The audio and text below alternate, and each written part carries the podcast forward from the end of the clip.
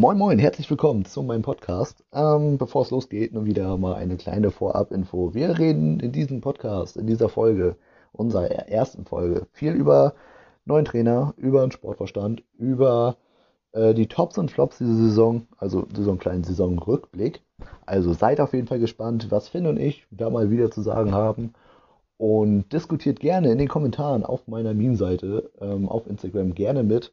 Schreibt mir eure Nachrichten. Und genießt den Podcast. Viel Spaß. Hallöchen und herzlich willkommen zu unserer ersten Folge vom VfB-BackTalk 1919. Ich bin Johnny, mit mir dabei ist Finn. Moin. Und ja, wie schon bereits angekündigt, in Folge 0, unseren Probedurchgang, werden wir heute mit Folge 1 beginnen. Ja, Finn, was denkst du? Bist du aufgeregt? Unsere erste Podcast-Folge? Ich bin heiß wie Frittenfett. Bin ich ehrlich. Oha. Ich kann es kaum erwarten. Ich habe mich tierisch gefreut, wenn ich ehrlich bin. Ich konnte heute an nichts anderes mehr denken. Nicht mehr schlafen? Nein, Spaß. Nein, ich freue mich tatsächlich sehr, dass es jetzt losgeht. Die technischen Schwierigkeiten ausgemerzt, jetzt so gesehen. Natürlich wird das eine oder andere Störfeuer auch da sein, aber das bleibt ja letzten Endes nicht aus. Aber das ist ja egal. Wir wollen hier eine gute Zeit haben. Ne? Eben. Wie gesagt, lass uns über unseren Lieblingsverein reden. Eben. Vorher aber nochmal angekündigt, wie gesagt, wir werden versuchen, uns von Podcast zu Podcast-Folge stetig zu verbessern, richtig, und irgendwann einen perfekten Podcast hinzulegen, wenn es den überhaupt gibt. Naja, whatever, wie auch immer. Im Rahmen der Möglichkeiten will man sich verbessern, also das Bestmögliche rausholen. Genau. So, wir wollen mal schauen. Heute 2 Agenda-Punkte, die wir auf jeden Fall abhaken wollen würden. Agenda 1, der Saisonrückblick. Ich glaube, das ist die Saison mit gemischten Gefühlen, sowohl positiv, ich meine, endlich wieder VfB Lübeck im Profifußball, als auch negativ, der Abstieg gleich wieder in die 4. Liga, sämtliche Abgänge. Ein Jahr mehrere, in den Amateurfußball. Ja. Leider. Mehrere Skandale, kann man sagen. Ja. Wir standen öfters schlecht in den Medien da, was nicht so schön ist, aber spielerisch wollen wir uns darüber unterhalten, was denn nicht alles immer nur schlecht war. Nein. Gut, ich muss einfach zugeben, dass VfB Lübeck, ich sag mal, in der Saison nicht gerade auf Augenhöhe von anderen Vereinen war. Wir hatten ein sehr geringes Etat. Rocco Leser musste gucken, inwiefern er eine Truppe zusammenstellt. Er hat sich letztendlich für die falschen Leute entschieden, wo ich ihn aber tatsächlich in Schutz nehmen muss, weil das da so eine Reinfälle bei sind, damit hätte man nicht rechnen können. Ich meine, Pascal Steinwender, gut, er hat Anfang der Saison gute Leistung gebracht, wurde zum Ende hin immer schlechter. Ist er ist runtergegangen in der Mannschaft tatsächlich, ja. Nachher ja gar nicht mehr aufgestellt. Ja, ausgesondert so gesehen. Also das ist natürlich auch schon ein hartes Brett dann, wenn du als Laie kommst so und dann auch in den ersten Spielen einen sehr guten Eindruck machst. Das ist, was Kalli ja gemacht hat. Man will ihn das nicht absprechen. Kalli hat einen sehr guten Eindruck gemacht. Man erinnert sich an die Spiele gegen Bayern und gegen Well, wo er mit Yannick Deichmann die beiden Siegtore aufgelegt hat. Aber die Leistungen wurden halt stetig immer schwächer, haben immer nachgelassen und gegen Ende stand er dann halt schon gar nicht mehr in der Startaufstellung. Ist zwar schade, aber wie gesagt, die Leistungen sprechen für sich. Richtig. Man musste irgendwo Abstriche machen. Klar, man kann immer wieder auf solche Spieler setzen und hoffen, dass sie wiederkommen, aber in der Saisonphase war es einfach nicht weiter machbar. Dazu kam noch Ersin Zehir, von denen ich mir auch echt hätte mehr erwartet. Also er war stark, seine Freistöße, die waren echt heftig, aber das war es dann auch. Seine Fernschüsse waren auch noch in Ordnung, aber ich sag mal spielerisch viele Bälle verloren. Viele leichte Bälle, die nicht ankamen. Hat spielerisch gemerkt, man will das Talent ja nicht absprechen, aber man hat spielerisch gemerkt, dass er halt noch, ich glaube, in der Akademie oder auch schon bei St. Pauli gespielt hat, meine ich tatsächlich. Mhm. Aber halt da nicht genau zum Einsatz gekommen ist, weil welchen Grund hätte es sonst gegeben, ihn zu einem Aufsteiger in die 3. Liga zu verleihen? Wo denn auch sonst hin? Anscheinend hat er dann ja auch keine Spielzeit beim FC St. Pauli bekommen. Richtig. Ja, aber auch, ich schließe mich da an, Sehi hat immer ordentliche Ansätze gezeigt, aber leider auch nicht mehr. Das war das Ding. Man hat nicht an die Ansätze angekuppelt, so gesehen. Man hat immer wieder einzelne Leistungen gesehen, wo du dir dachtest, ja, der Junge könnte helfen, aber man muss noch weiter gucken. Ja, und ab da ist es genau dasselbe Muster wie bei Steinwender gewesen. Ging die Leistung unter und teilweise halt immer weniger aufgestellt worden. Richtig. Ja, und dann der größte Flop, wo alle dachten, oh, wow. Und zwar Sufyan Benamina. Darüber könnten wir ganz gut bleiben. Boah, alter Falter. Sufyan Benamina. Ja, also ich war tatsächlich heiß auf den Spieler, nachdem ich habe vorher, wie gesagt, ich habe mich vorher nie mit der dritten Liga irgendwie auseinandergesetzt, aber nachdem ich dann mich belesen habe über Sufyan Benamina, dachte ich so, wow, geil. Ich meine, so ein Rekordspieler der dritten Liga bei uns, beim VfB, ich dachte so, wow, der wird ein Tor nach dem anderen schießen. Und man hatte große Hoffnung, ja. Man hatte sehr, sehr große Hoffnung. Sehr, sehr große Hoffnung, die aber echt im Keim erstickt wurden. Ja. Einfach, weil die echt scheiße waren, die Leistung. Ich weiß noch, Finn, weißt du noch, wir waren gegen Duisburg auf der Lungenlö. Oh Gott, ja, also ich meine, stand er von Anfang an auf dem Feld? Stand er tatsächlich von Anfang an auf dem Feld?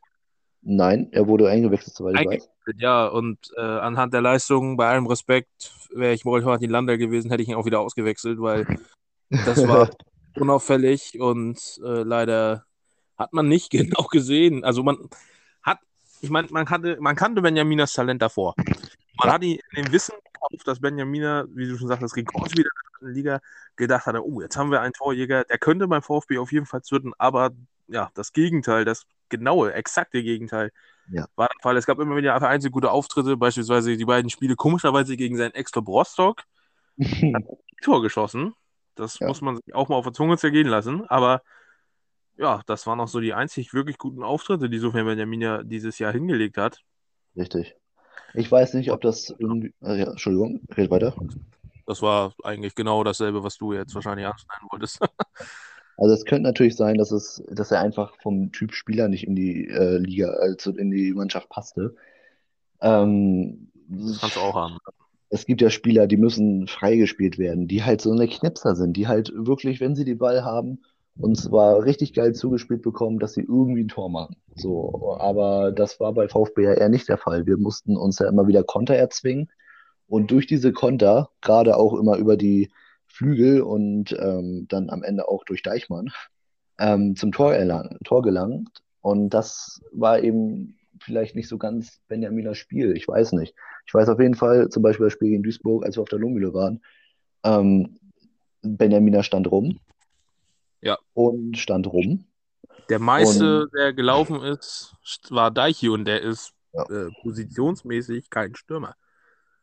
Nee, na gut, er ist... Kann Mittelstürmer spielen, aber er spielt wahrscheinlich eher offensiveres Mittelfeld als alles andere.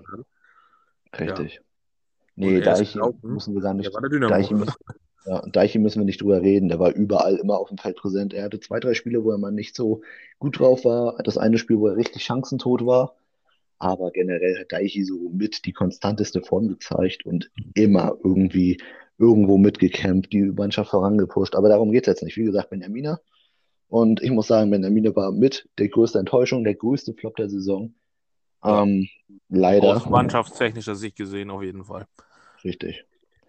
Na gut, das waren die Transfers, Rocco Leser. Da wollte ich eigentlich gar nicht so tief drauf eingehen. Ich wollte gerade sagen, das andere Thema, was wir ja eigentlich auch noch anschneiden wollten in dieser, sagen wir mal, kleinen Phase, war nämlich, heute ist bekannt gegeben worden, wer unser neuer Trainer wird.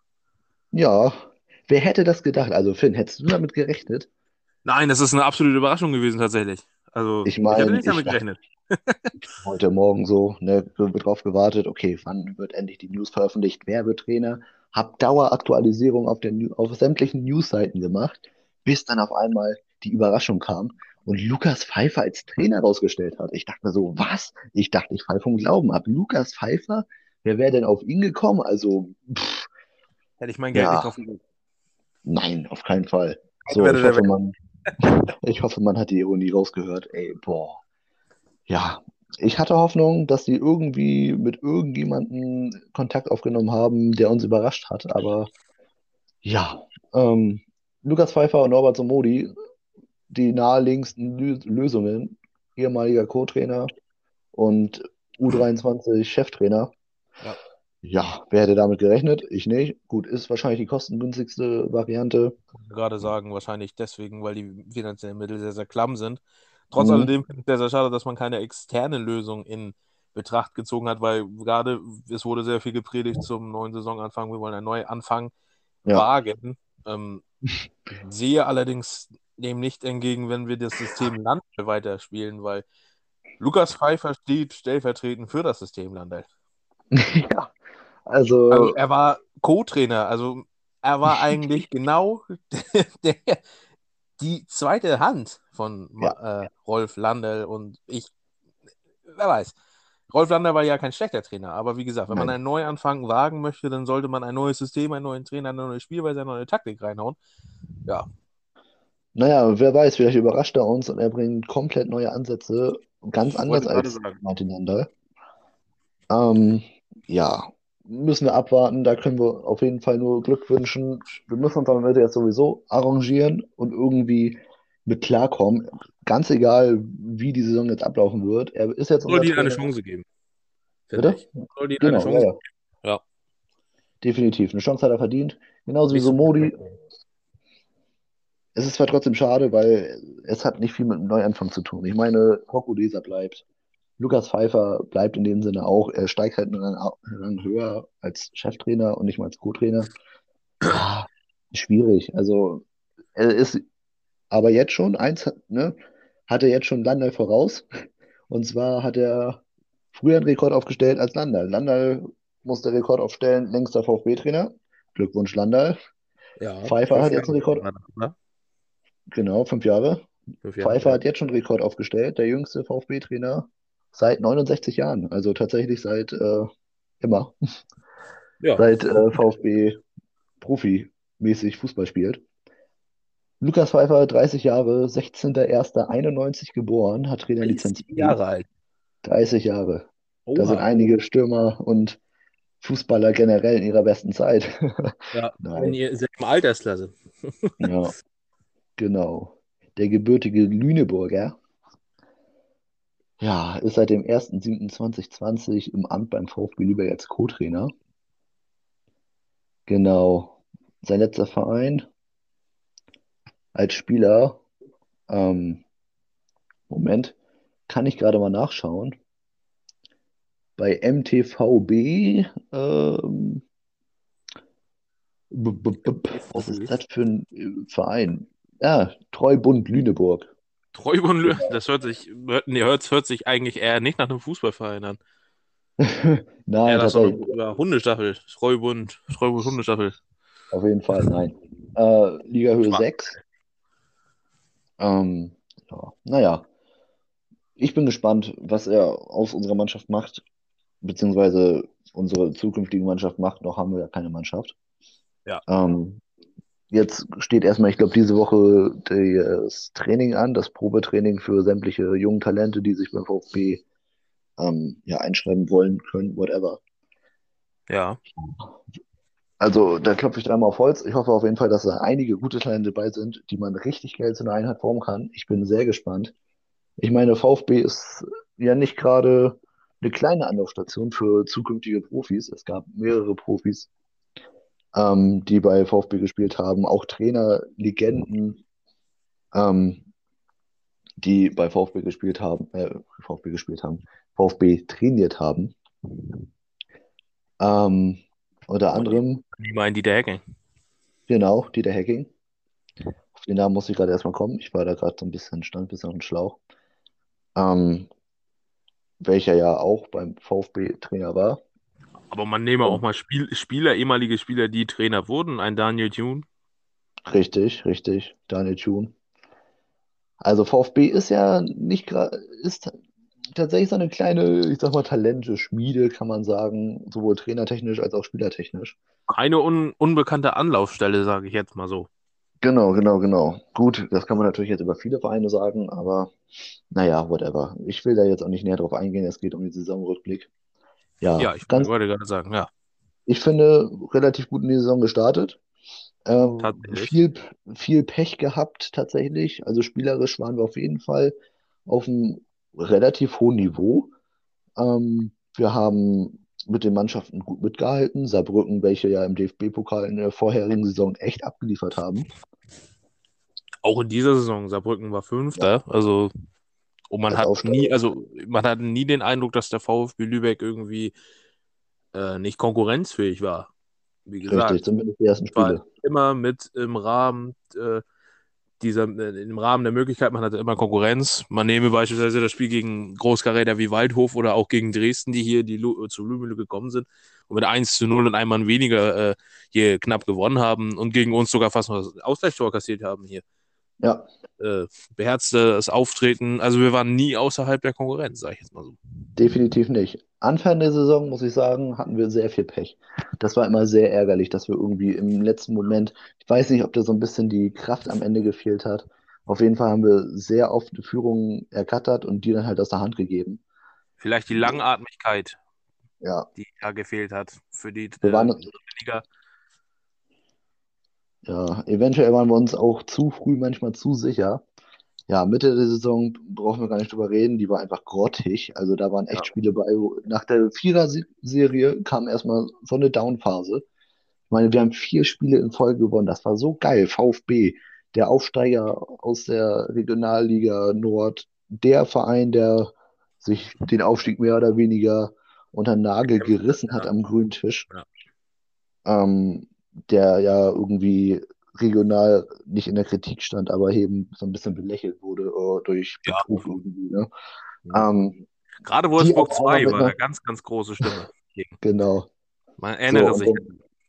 Genau, dann irgendwie auf einmal die 4er-Siegesserie. Wie gesagt, da hätte keiner mit gerechnet. Der kleine VfB Lübeck mit einer 4er-Siegesserie und danach und dann auch noch ein 3:0 gegen den. Also wir haben ja nicht gegen unbekannte Namen gewonnen. Das sei auch mal dahingestellt. Wir haben gegen den Meister der letztjährigen Saison gewonnen mit 3:0. Gegen den FC Bayern 2. Also ja, die Junioren gegen die kleinen Bayern. Generell gegen die kleinen Bayern haben wir echt konstante und gute Leistung gezeigt. Aber darum geht es ja jetzt nicht. Es geht ja jetzt um die Mitte der Saison. Ja. Wo wir, wie gesagt, echt schwach waren. Nach der 4er-Siegesserie ging gar nichts mehr. Oh ja. Was man gesehen hat auf dem Feld, es tat einfach nur weh. Ich meine, mehr als 3 Passstationen kamen wir nie rüber. Ich meine, bezeichnend dafür finde ich, entschuldige, dass ich dir so ins Wort rüde. Bezeichnend dafür finde ich die 2 Spiele gegen Wehen Wiesbaden. Insbesondere das zweite. Ja. Eine Leistung, das 3:0 gegen Wehen Wiesbaden fand ich den Tiefpunkt der Saison. Im Allgemeinen hätten wir da eine bessere Leistung gezeigt, hätte es vielleicht noch mit dem Klassenhalt was werden können. Aber das ist alles Philosophie. Aber trotz alledem will ich auf diese Leistung eingehen. Es war ja willenlos. Man hat sich dem Schicksal ergeben, so gesehen, dass man sagt, gut, anscheinend sind wir jetzt weg. Und genauso haben die gespielt. Ja, genauso haben sie gespielt. Die Arbeitsverweigerung, so war es. Also genauso haben sie es gespielt, als hätten sie Angst schon fast. Vor dem, was ihnen geblüht hat. Ja, und dann letzten Endes kommt das Ergebnis auch dabei rum. Ich meine, 4:2 gegen Wehen Wiesbaden im Hinspiel, 3:0 im Rückspiel. Diese beiden Spiele waren, schlecht. Anders kann man es nicht sagen. Grottenschlecht. Die waren schlecht. Ja, anders kann man es wirklich nicht sagen. Nein, kann man echt nicht anders sagen. Oh Mann. Das war einfach nur peinlich. Ja. Ich hätte mir da echt mehr erhofft. So, zum Ende der Saison, wo es dann immer mehr so in Richtung Ende ging, waren wir so, okay, vielleicht schaffen wir es dann noch irgendwie. Es war die Hoffnung irgendwie immer da. Die Hoffnung war immer da und es sah ja auch nicht schlecht aus. Aber der letzte Zug hat halt immer ein bisschen gefehlt. Gerade zum Ende hin haben wir nochmal alle Reserven irgendwie, genutzt. Nicht genutzt, sondern abgerufen, was am Ende ja doch nicht gereicht hat. Gut, man nehme die Kraftleistung gegen Meppen, das 2:0.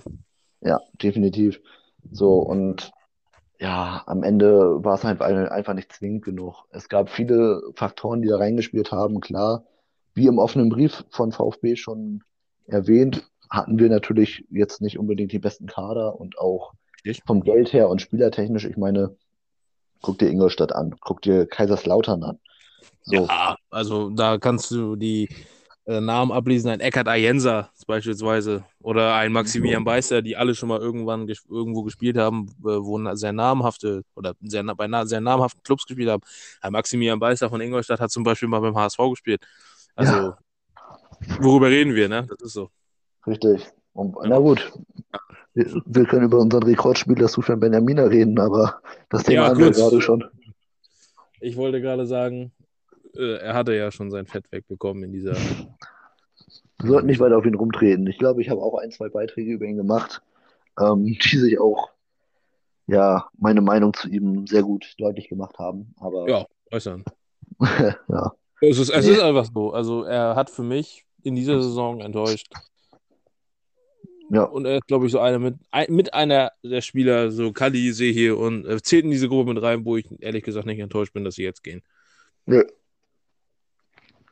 Und dann war da ja noch ein Thema, was, so zur Mitserie oder zur Halbserie alles dominiert hat, was um den VfB Lübeck passiert ist. Wir haben gestern schon drüber gesprochen und wir werden auch nicht drum herumkommen. Ja. Nee. Florian Riedel, klar. Das ist Florian Riedel, gut. Ja. Ich will das jetzt nicht so lange anschneiden, da haben wir uns gestern ausführlich drüber unterhalten. Ja. Ja, die gestrige Folge, die wird ja nicht mehr online sein, die werde ich ja unternehmen, sobald diese Folge hier hochgeladen ist, weil Folge 0 war ja so ein Teaser, sag ich mal, mit all unseren Fehlern einfach raus. Hier nochmal zu verdeutlichen, wir haben uns in Folge 0 auch überhalten und ich kann ja mal kurz sagen, was wir da beredet haben, für all diese Leute. Mach ruhig. Alles gut. Für alle die Leute, die das jetzt oder nicht dazu kamen, die Folge 0 zu hören, weil die wird ja, wie gesagt, runtergenommen, sobald diese Folge online ist. Wir haben uns ausführlich über den Florian Riedel-Skandal in Anführungszeichen, es war tatsächlich ein handfester Skandal schon fast. Das war ein Skandal auf jeden Fall. Im wahrsten Sinne des Wortes handfest. Wir haben uns unterhalten und sind letzten Endes beide zu dem Schluss gekommen, wir fanden die Aktion von Florian Riedel nicht unglaublich verwerflich, wenn man ehrlich ist. Natürlich kann man Sachen anders regeln. Fragwürdig ist der Weg, warum man direkt zu Magenta Sport gegangen ist und das geregelt hat. Gut, Florian Riedel wird seine Gründe gehabt haben. Man hätte es interner regeln können, natürlich. Definitiv. Aber wie gesagt, Rolf Landahl hat in unseren Augen auf gut Deutsch gesagt Eier gezeigt. Ja. Und gesagt, ich möchte diese Sache intern regeln, was ich finde ein großer Schritt ist und sehr viel Mut zeigt auch, dass er zu seiner Mannschaft steht und er das lieber so klären will, als wie es dann letzten Endes geklärt wurde. Die Geschichte ist wahrscheinlich jedem bekannt. Rocco Leser suspendierte Florian Riedel bis zum Ende der Saison. Ja. Es streiten sich die Geister, ob das der richtige Schritt war. Unserer Meinung eher gesagt war es das nicht. Nee.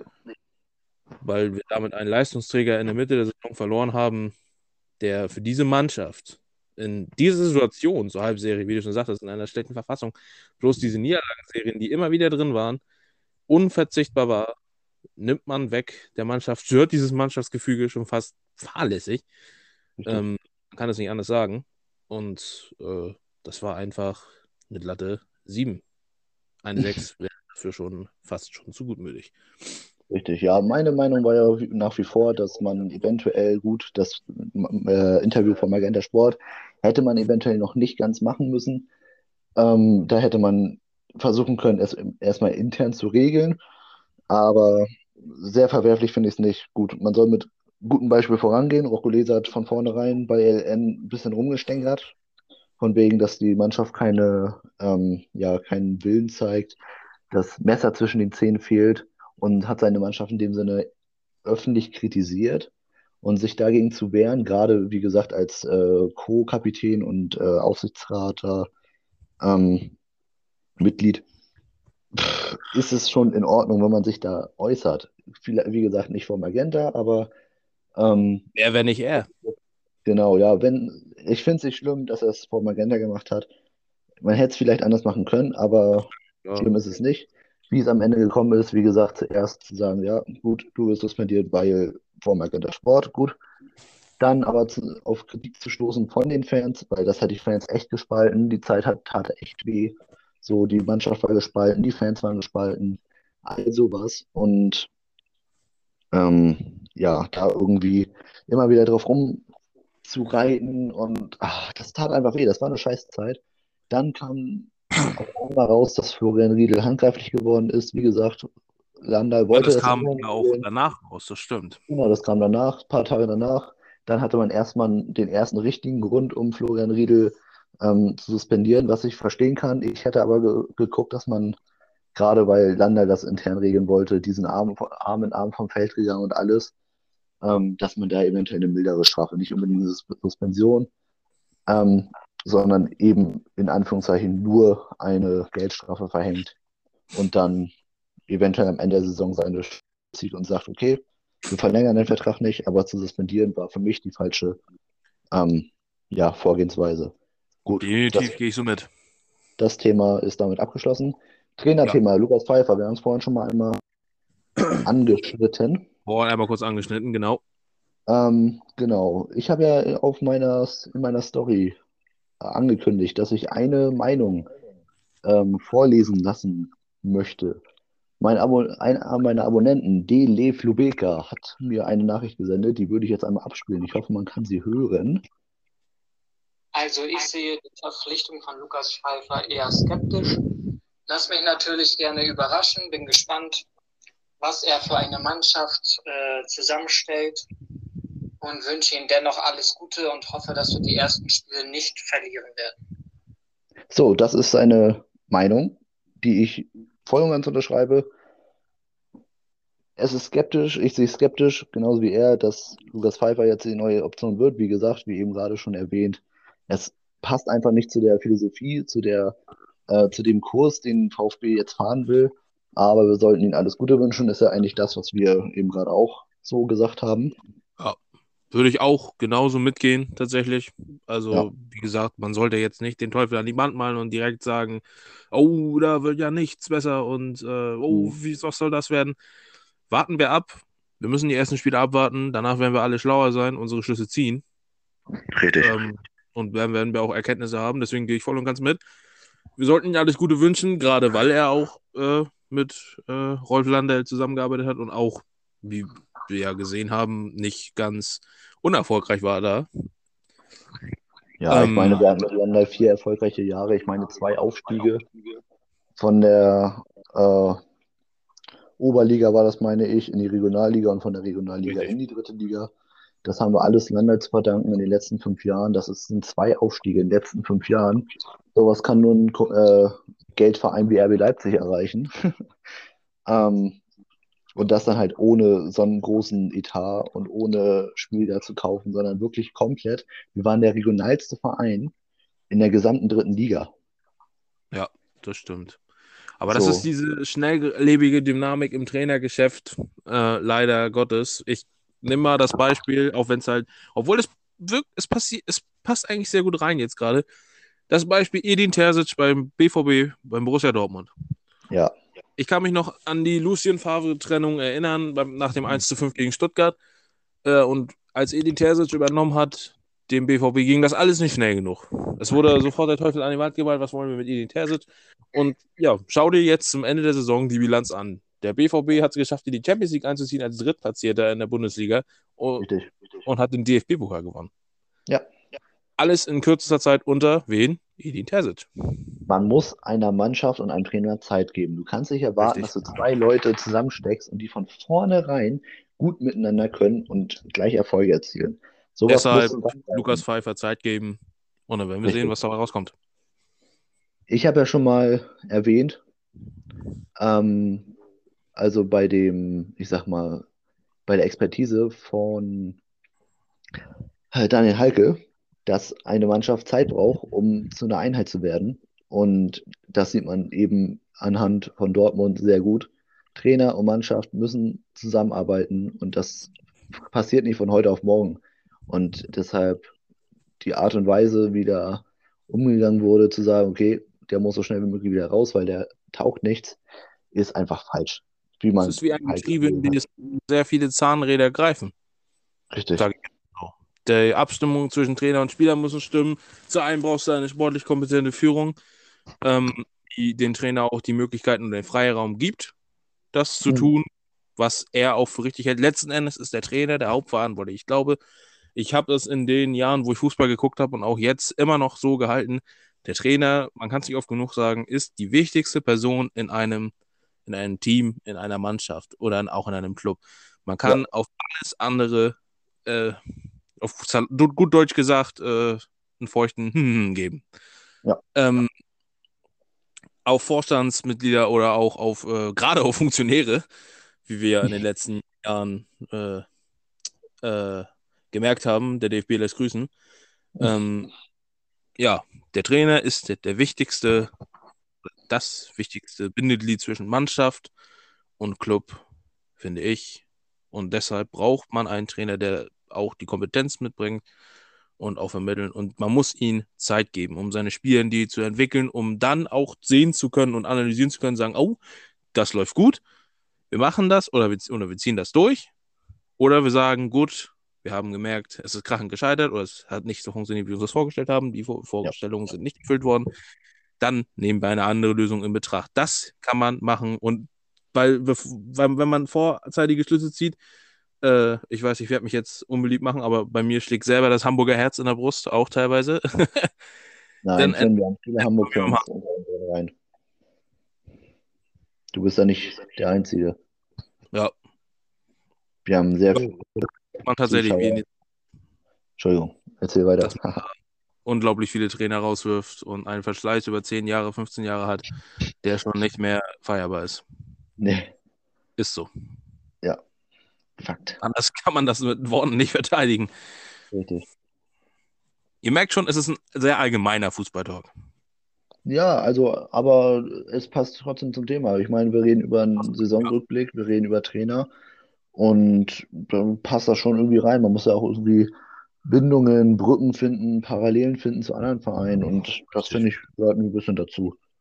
So, ja, und was ich noch ansprechen wollte für einen Faktor, der drin war, ist, ich weiß nicht, da können ja gerne die Community auch, insofern die Leute das heute auch hören, ich hoffe mal, ihr seid uns treu geblieben, da kann die Community sich auch gerne zu äußern, wie ihr das gesehen habt oder ob ich das nur so gesehen habe oder ich und Johnny das nur so gesehen haben. Ich und Johnny sind auf den Schlusspunkt gekommen, heute auch vor dem Podcast, dass wir gesagt haben, was für eine Energie mitgespielt hat, als Fans dabei waren, fand ich. Was ging? Ich kann mich an die ersten Spiele gegen Saarbrücken erinnern, das Heimspiel gegen Duisburg, wo ich und Johnny da waren, oder auch das Heimspiel gegen Dresden, was wir leider verloren haben, aber wie gesagt, man hat keine schlechte Vorstellung gezeigt haben, man hat die Energie in dieser Halle, was heißt Halle? In diesem Stadion gemerkt, auf dem Platz, wie die Mannschaft sich mit den Fans und andersrum so verbunden hat. Das war unglaublich, eine Intensität, trotz allem, dass nur 1860 Zuschauer drin waren. Feuer. Also das war unglaublich, es war Feuer, ja, und man stelle sich jetzt mal eine prall gefüllte Lohmühle voll. Was wäre los gewesen? Unglaublich. Ja. Ich habe Gänsehaut allein schon bei den Gedanken. Ja. Und man hat gesehen, die Fans sind mitgegangen, bei jeder einzelnen Grätsche, bei jeder einzelnen Balleroberung, bei jedem einzelnen gewonnenen Zweikampf, beim Schuss, Chance, es war unglaublich. Ja. Schade, dass diese Saison allerdings dann zum Großteil ohne Fans stattfinden muss. Ja, gut, das ist natürlich jetzt ein sehr allgemeiner Grund, aber definitiv, ich denke mal, eine Sache, die auf jeden Fall angespielt hat. Wir können auf jeden Fall sagen, dass es natürlich viele Vereine trifft. Viele Vereine bauen nun mal auf die Fans und brauchen Unterstützung von den Fans. Das merkt man einfach. Aber schau dir unseren Mitkonkurrenten SV Meppen an. Ja, richtig. Meppen ist untergegangen, muss man einfach sagen. Also klar, Meppen ist in einer besseren Platzierung als wir, aber fußballerisch, was die geleistet haben, war nicht annähernd, finde ich, so gut wie unser Fußball. Gut, wir haben viel Scheiße zusammen gespielt, wie gesagt, aber an guten Spielen haben wir echt Spitzenfußball gespielt. Wir standen nun mal auf einer Stufe dann nachher. Ja, richtig. Aber Sieg, Abstieg. Gesagt, Augen nach vorn gerichtet. Weitere Sache, wir waren ja beim Rückblick, was man eventuell noch hätte ändern können. Ich weiß ja nicht, was da intern abgegangen ist, ob es da irgendwie Komplikationen gab, aber einige Spieler aus der Aufstiegssaison, ich sag mal Stichwort Patrick Hobsch, Ryan Malone, beide anfangs überhaupt nicht berücksichtigt, beziehungsweise Hobsch überhaupt nicht, Malone war nicht halt zum Einsatz gekommen, fand ich. Nee, so Hobsch wäre ein Stürmer gewesen, Wenn man den von vornherein hätte in den Kader integriert, er wäre heiß gewesen, dritte Liga, er ist mit VfB aufgestiegen. Er hätte Bock gehabt, denke ich mal, Tore zu schießen. Und er wäre heiß gewesen, wäre verbissen gewesen. Genau. Und wenn man ihm 2, 3 Spiele Anlauf gegeben hätte, ich denke mal, der hätte einige Tore geschossen.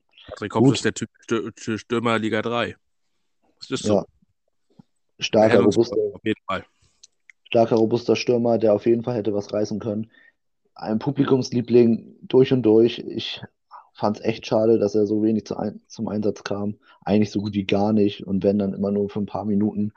Das tat weh. Das tat einfach in der Seele weh. So gerade, wie gesagt, er war einer der Aufstiegsspieler. Viele aus der Aufstiegssaison tatsächlich kamen nicht wirklich ran. Das fand ich auch sehr, sehr schade. Ja. Generell, man muss einfach gucken, wir hatten Probleme im Sturm und wir haben nicht auf Hopf gesetzt. So, das ist eine Sache, die man hätte auf jeden Fall korrigieren müssen. Anders Ryan Malone. Ich meine, Ryan fucking Malone, der Typ mit den Einwurfflanken, der gefürchtetste Mann auf dem Feld. Es tut mir leid, aber er war gefürchteter als Sufyan Benamina, als ein Stürmer. Und er ist ein Verteidiger. Jeder wusste, okay, Einwurf in der Nähe vom Strafraum, das wird gefährlich. Da standen alle 11 Mann vom Gegner hinten im Strafraum, einfach nur, weil die wissen, der Typ wirft ins Tor. Und das war auch... vergessen seine beiden Einwürfe gegen Bayern 2 im Rückspiel. Ja. Unglaubliche Dinger. Also reingeworfen in den 16-Meter-Raum. Also, die kamen ja immer in 16 an. Ja, eben. Und nicht gerade, sagen wir mal, nahe von der Eckfahne oder so. Ein bisschen weiter weg auf jeden Fall. Ja. Und anaufgenommen, unglaublich. Ryan Malone kann man keinen Vorwurf machen, sagen wir so. Nein. Und ich denke mal, wenn wir ihn von vornherein, von Tag 1 vernünftig eingesetzt hätten, was meinst du, wie viele Chancen er herausgeworfen hätte? Also im positiven Sinne jetzt, ne? Man muss ja jetzt sagen, nicht herausgeholt, sondern herausgeworfen. Herausgeworfen, eben, so ist es. Sondern, man weiß, wie viele Chancen. Und dann hätte eventuell auch ein großer Stürmer wie Sufyan Benamina einige Tore köpfen können. So, ja. Er wäre besser zur Geltung gekommen, Malone wäre zur Geltung gekommen, wir hätten Chancen ausgearbeitet. Das sind alles Sachen, die von vornherein gefehlt haben, einfach nur, weil der Verein dachte, nö. So, und ich sag mal so, Ryan Malone 2 Einsätze gehabt, wo er echt überzeugt hat und seitdem, bam, wurde er dauerhaft aufgestellt. Und das ja nicht ohne Grund. Wie gesagt, das ist einfach ein Fehler von Vereinsebene. Ich weiß nicht, ob Landahl den Fehler gemacht hat. Ich weiß nicht, ob irgendwie der Verein sich dagegen gestellt hat. Ich meine, mit Patrick Hobsch scheint das ja irgendwas Internes zu sein. Er war ja krank, ich meine Corona-technisch. Ja. Dann wurde er danach irgendwie gar nicht mehr mit integriert. Ich weiß nicht, ob er vielleicht sich an irgendwelche Regeln nicht gehalten hat, was der Verein nicht geil fand. Man weiß es nicht. Das wird kann ja alles gewesen sein, das weiß man nicht. Auch kompliziert leider, aber naja. Egal, das ist Geschichte, das können wir leider nicht mehr ändern. Viel wichtiger ist halt wirklich, was in der Zukunft passiert. Zukunft wird es zeigen, genau. Bleibt das spannende Thema. Damit können wir den Podcast eigentlich auch langsam abschließen. Wir können sagen... Ja, okay, guter Abschluss eigentlich. Wir schauen gespannt auf die Zukunft nach vorne. Richtig. Ihr könnt gerne in die Kommentare von meinem Post gleich, wenn ihr den Podcast zu Ende gehört habt, gleich auf Instagram gehen, eure Meinungen, eure Kommentare in die Kommentare schreiben. Das interessiert uns, wie ihr zu unseren Themen steht, zu unseren Meinungen, zu der Meinung von Dele Flubeka und ein Drum und Dran. Macht gerne mit, wenn... Auch unter anderem von uns, also... Naja, genau. Ja, meine ich. Ja. Habe ich ja am Anfang gesagt. Ja. So. Wenn ihr Fragen habt, schreibt mir gerne eine Direktnachricht. Ich beantworte alles. Wenn ihr Fragen habt, wenn ihr Anregungen habt, wenn ihr Vorschläge habt, wir nehmen alles dankend an. Genau. Einfach Bescheid sagen, Kommentare schreiben, mitdiskutieren. So macht es nämlich am meisten Spaß. Richtig. Ja, so. Euer Part sehen. Richtig.